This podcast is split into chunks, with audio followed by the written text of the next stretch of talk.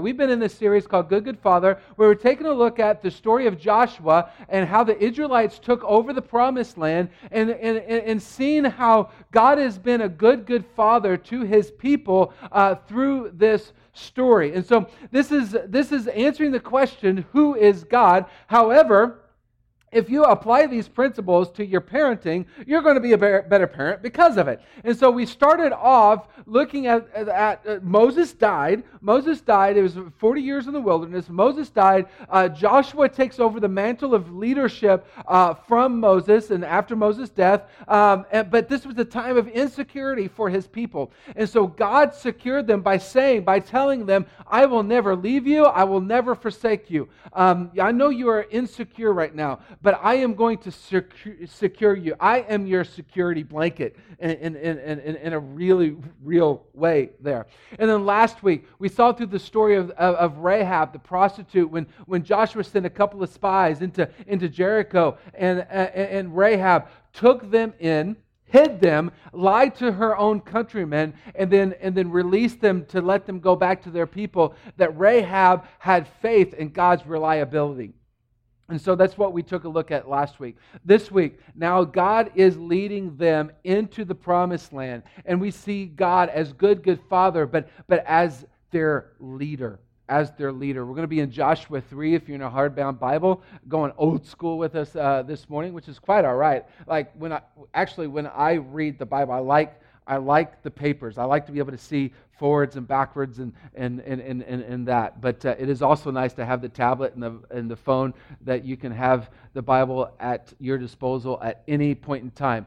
Uh, you can find uh, the event if you uh, look in more um, in, the, in the kind of the menu. Uh, you can find the event there. It should pop up uh, pretty high, or if not the first in that event. If you want to come back and get back to the reading plan that I've put in there, uh, you have to actually save the event to be able to come back to that. But I also put the reading plan online as well for the next week.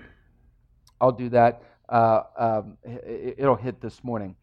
And so, Joshua chapter 3, we also put the verses up on the screen. Joshua started early the next morning and left the acacia grove with all the Israelites. They went as far as the Jordan and stayed there before crossing. After three days, the officers went through the camp and commanded the people When you see the ark of the covenant of the Lord your God carried by the Levitical priests, you must break camp and follow it, but keep a distance of about a thousand yards between yourselves and the ark. Do not go near it so that you can see the way to go, for you haven't traveled this way before. And so, what we're looking at this morning is God as good, good Father, but specifically as leader. And we uh, really take a look at this from two different questions. One, how is God leading his people here? And two, how do we respond to God's leadership? And so, first of all, first of all, we see uh, God's presence among His people. He, he, he proved that, or He told them that He was going to be with them in the first uh, uh, in, in, the first series, in the first chapter, or the first sermon of this series, in the first chapter. Uh, but He affirms it again. Now, here's how we see it coming out in this story uh, through the Ark of the Covenant. Yes, the Ark of the Covenant that Indiana Jones was trying to find, in, in um, uh, which one was that? The, the very first one. Um, Raiders, thank you. Raiders of the Lost Ark. I could think of all the rest of them, but I couldn't think of that one. And so, yes, that one, uh, however, you know, fictionally, uh, uh, that he was trying to find that. Uh, but what the ark was, the ark didn't represent the presence of God. The ark was where God dwelled. The ark was the presence of God among his people. God has always been Emmanuel, God with us, always, through all of history. And so the, during this time period, it was, it, it was more than represented. It was that he dwelled in the ark. And God's saying, My presence is among you, and I am going to lead you, and I am going to go out, and you are going to stay at a distance about a half mile back and, and, and, and watch, and then you're going to follow me. Wherever my ark goes, you follow where that goes. And so for the, for the Israelites, it was see and follow. See me? Follow me. For us, how we describe this here now is that disciples hear and follow Jesus. And now God is Emmanuel through the, the, the Holy Spirit. When you have faith in Jesus, that He is your Savior, that, that, that, that, He died on the cross for your sins and resurrected to brand new life so that you can have the eternal, abundant, infinity life that He promised, when you have faith in that, the Holy Spirit comes in, dwells inside of you to lead you so that you can hear and follow Him. And that's how we find this infinity life that He has promised. There's something interesting in this, in this section of Scripture that I read. And it's that whole bit about, hey, you all go back about a half a mile, and then my ark is going to lead, and you stay back there, and you watch. And the reason that God gave was that He said, For you have never been this way before. You've now, never traveled this way before. See, God spent 40 years leading them as they wandered through the wilderness because of their sin back 40 years ago.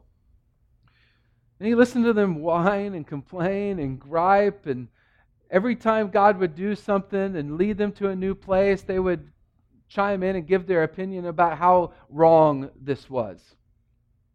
I think God is telling them in this time, I'm going to lead you. You're going to stand back there. Keep your mouth shut and just follow. Just follow. I don't need your opinion right now. Just follow me. Now, God takes our questions. We'll talk more about that at the end of the uh, service. God takes our questions. God takes our, our, our, our difficulties. God listens to all of this. But there are times in life, God just says, move back there, watch me, and follow me. Like, I don't know about this. Parents, almost guaranteed, at some point in time this week, you told your child, be quiet, go right over there, and just do what I say. Anybody? Anybody? Anybody? Anybody with me? All right. All right. All right. All right. God's just saying, just follow me. Just follow me. You've never been this way before. So you need to follow me. Personally, in my life right now, and in the life of Crosspoint right now. I think God's just saying, You've never been this way before. You've never been this way before. I'm taking you down a road you have not been. Your opinions are nice and great and all, but I'm just going to lead you, and you need to hear and follow me. And in our nice American suburban lifestyle, we get up and we take the same way to work and we go to the same job every day and we, we come home to the same family every night, whether that's a good thing or a bad thing, and we'll just, you know, let that be and, and, and, and all that. We live the same life. It's Groundhog Day, right? And we feel like we've got this because, you know what, we've been this way before. But what if we approached every day saying, I've never been this way before? Because that's when we need God. That's when we actually need to hear and follow Him if we say, We've never been this way before. He has promised to be with us, He has promised to have His presence among us. Are we going to hear and follow Him and respond to His leadership? Joshua 3 5, moving on. Joshua told the people, Consecrate yourselves because the Lord will do wonders among you tomorrow. Consecrate yourself, sanctify yourself, purify yourself. There's an aspect of, of making holy to this. And really, what holy is, is set yourselves apart, make yourselves unique so that, so that you're ready for God's purpose. And really, I think that's kind of what God is getting at that He's saying, prepare yourself. Because we cannot make ourselves holy. It's an impossibility. We cannot make ourselves holy. We can ask God to make us holy, and He will, but we cannot make ourselves holy. God is telling them, and, and, and, and, many times when He tells them, consecrate yourselves, purify yourselves, sanctify yourselves, what He is saying is that tomorrow I'm going to do something, and I need you to be ready for it. Because God can do a miracle right here among us, and if we're not ready to see it, we'll miss it. We'll miss it. He wants us to be prepared for Him to do something. Now, for the last couple of weeks, really, you know, intensely, I've been taking a look at this passage and reading this passage and, and, and, and this prepare yourself. And, and when it comes to this setting, right? Do we prepare ourselves for this setting? Like, leading up to on this week, I'm like, on Saturday, I'm going to prepare my family. I'm going to, you know, bring them together and get them ready and, and, and, and try to, to, to try to prepare us and get our minds and our hearts ready and right to, for, to, to, to listen and see God move in, in this setting. And guess what? Yesterday happened. Put the boys to bed. Getting ready for bed myself, and I go, and I start reading this again, you know, as uh, uh laying in bed, reading this chapter again. I got to this verse, I go! Still missed the opportunity, right? I'm the pastor. Right? I'm the pastor. Do we prepare ourselves for God to move? Do we prepare ourselves to see God work in His midst? Or do we just kind of go through life? Now, at least I, I was able to redeem like Nicole and I, right? Like, then I prayed with Nicole about today, and, and like, at least I didn't didn't completely blow it, right? Like, do we prepare ourselves? Do we expect God to work? And do we prepare ourselves for Him so that we can be watching for Him to work? Because He's powerful. See, He leads us in power. But we've got to prepare and be ready for Him to lead.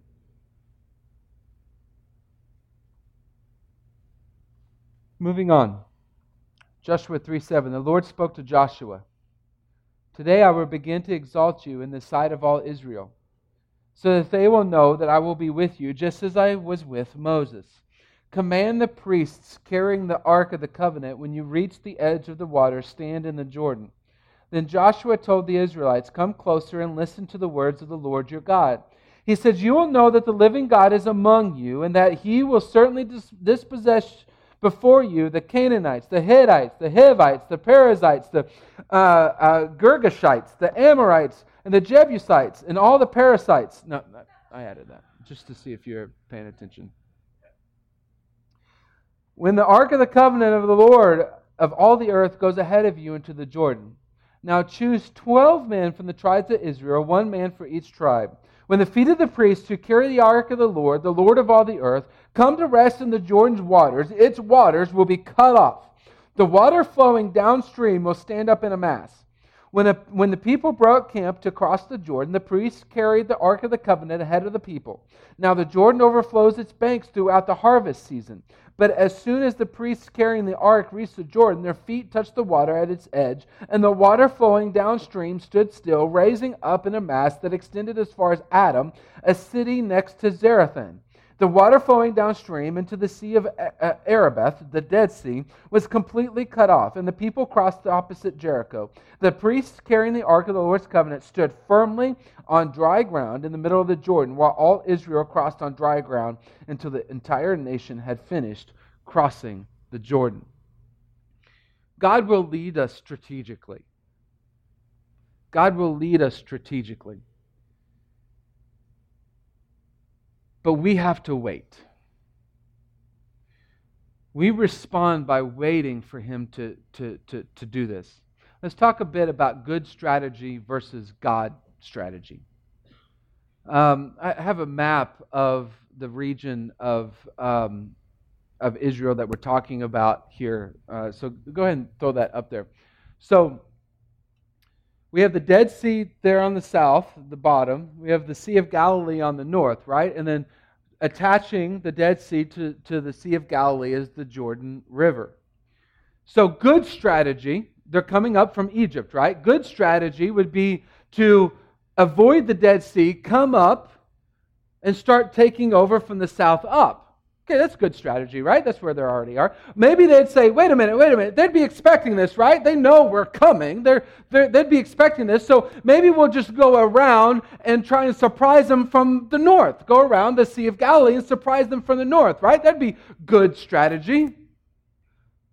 But what would happen if you did either one of those is this all those tribes that we, all those Ite tribes that we just talked about, right? What they would do with that, they would form an alliance before they could get all the way up or all the way down. They'd form an alliance, and the, and the job would be more difficult. How do you not, how do you get them, or how, how, how do you go about it if you do not want them to form an alliance? You cut right through the middle, right? But there's one small problem the Jordan River. Plus, it's in flood stage. So you've got to ford a flood staged river. That's a problem, isn't it? It's a big problem. The best strategy is also the worst strategy.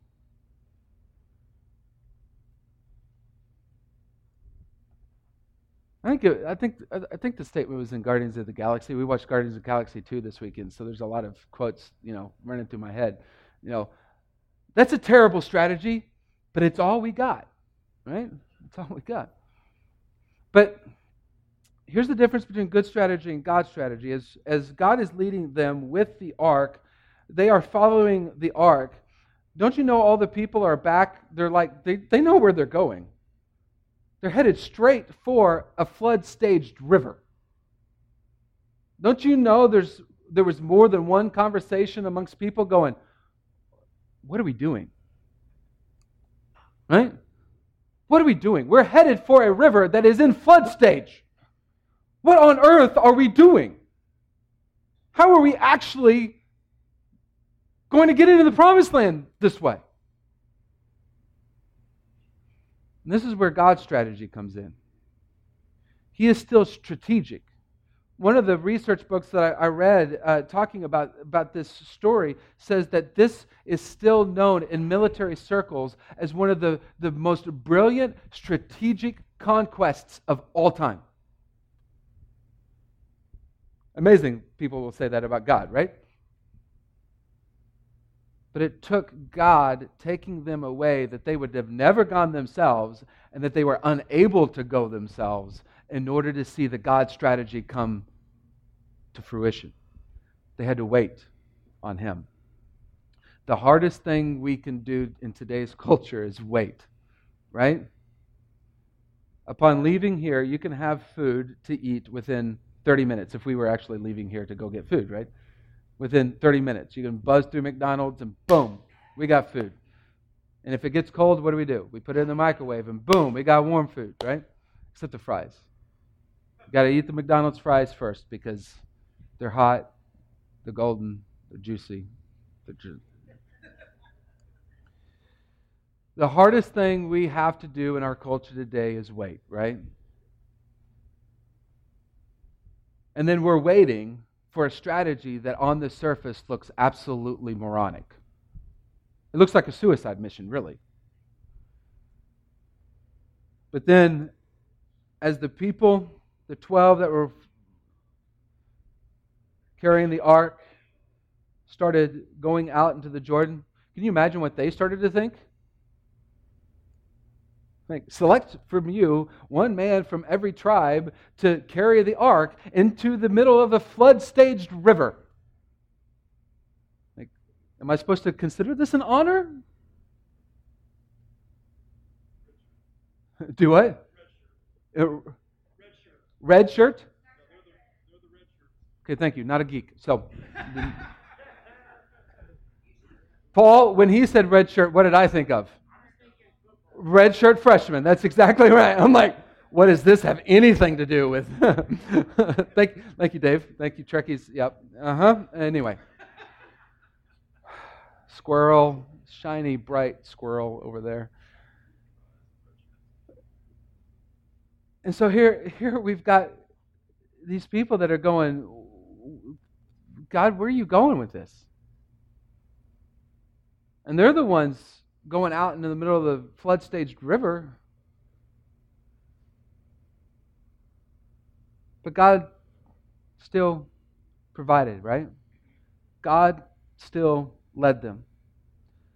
And maybe maybe you struggle with the whole thing of wait a minute, wait a minute, wait a minute. Hold on. You want me to actually believe that a river in the middle of flood stage stopped supernaturally? Uh, you don't have to. Here's why.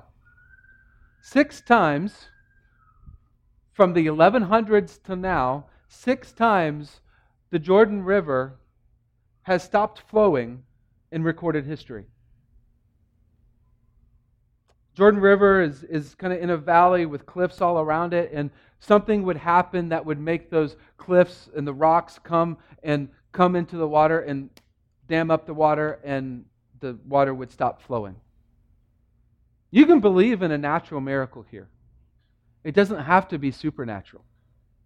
The point isn't how it stopped. The point is that God, as a good, good father, was leading them to a place that they did not know about, and he was doing so with love, care, and affection for his people.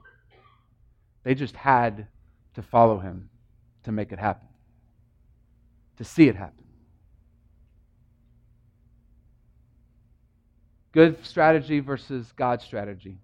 I'm the best at trying to figure out how to fix a problem. And it's hard to wait. But it's best to wait. Because that's when we get to see God work in power. One last thing. Chapter 4, it says this After the entire nation had finished crossing the Jordan, the Lord spoke to Joshua Choose 12 men from the people one man for each tribe, and command them take 12 stones from this place in the middle of the Jordan where the priests are standing, carry them with you, and set them down at the place where you spend the night. God will complete the job, God will complete his leadership. Take 12 men, have them get stones from the middle of the Jordan River, carry them to the place that you are going to sleep tonight on the other side of the river right? That's God flexing his muscles a little bit. That's God showing off a little bit. Like, you're going to spend the night on the other side of the river when the night before you spent the night on the other side of the river. Set some stones up right here so that you can memorialize me completing the task. We talked a few weeks ago about how God made us a, a, a ceremonial people. And we see this all throughout the Old Testament, especially where God would do something and then, and then he would, or the people just on their own, would set up a pile of rocks. That way, anytime anybody ever saw those pile of rocks again, they could remember. For generations to come, they could remember this is where God stopped the Jordan River so that the people could walk across it. But then, but then Joshua, he wasn't commanded to do this, but but but he just decided to just to do it anyway. Joshua also set up 12 stones in the middle of the Jordan where the priests who carried the ark of the covenant were standing. The stones are there to this day. I just had to think that maybe not during flood season, but maybe during normal season, they could see the top of these rocks peeking out above the water. And if the one on dry land wasn't enough, the pile of rocks in the middle of the river reminded them this is where God did this. This is where God moved. This is God where God showed his power, showed his care, showed his affection, showed his leadership capability for his people. Never, ever forget it. God is a good, good Father who will lead us. Now, it's not always happy day that he leads us through.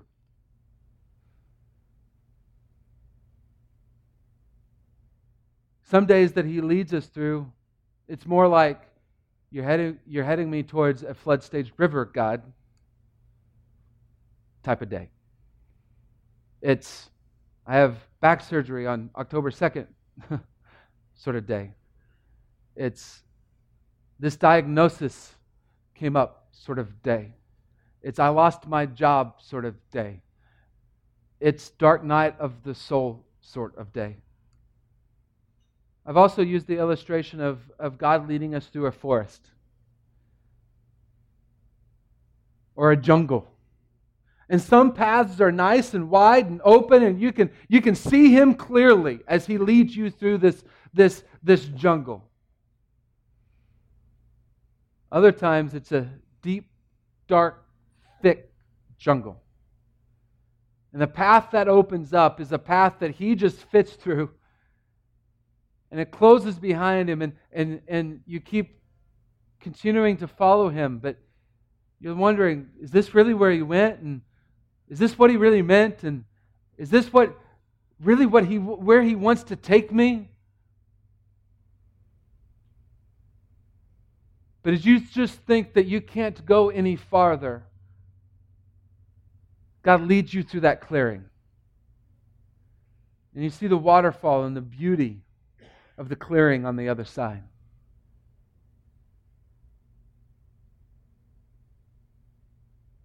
He leads us through waterfall days. He leads us through thick, dark jungle days but He is still leading us through every single day. God is our good, good Father who leads us.